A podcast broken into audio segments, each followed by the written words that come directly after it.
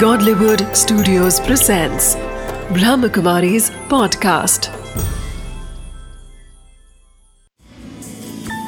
Wisdom of the day with Dr. Girish Patel.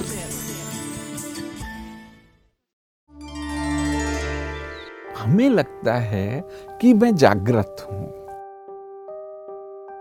हमें लगता है कि मैं सब कुछ ठीक कर रहा हूँ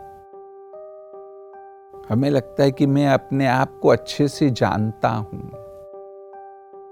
परंतु जब आप सचमुच सजग होते हैं, आप जब वास्तव में सजग होते हैं कि मेरे अंदर में क्या चल रहा है, मुझे क्या अनुभव हो रहे हैं, मेरे विचार क्या चल रहे हैं, मेरी सांस कैसे चल रही है जो अंदर में सूक्ष्म में फीलिंग्स हो रही है। जब उसके बारे में हम सजग होते हैं तो हमको पता चलता है कि मैं तो सो रहा था। वास्तव में, जितने आप सजग होते जाते हैं, उतना आपको लगता है कि मैं ज़्यादा सो रहा था। अगर आपको लगता है कि मैं सोया नहीं हूँ, मैं तो जाग रहा हूँ तो सोचो कि आप सजग नहीं हो। जितने आप सजग होते जाएँगे आपको अपनी ही कमजोरियाँ नज़र आएगी।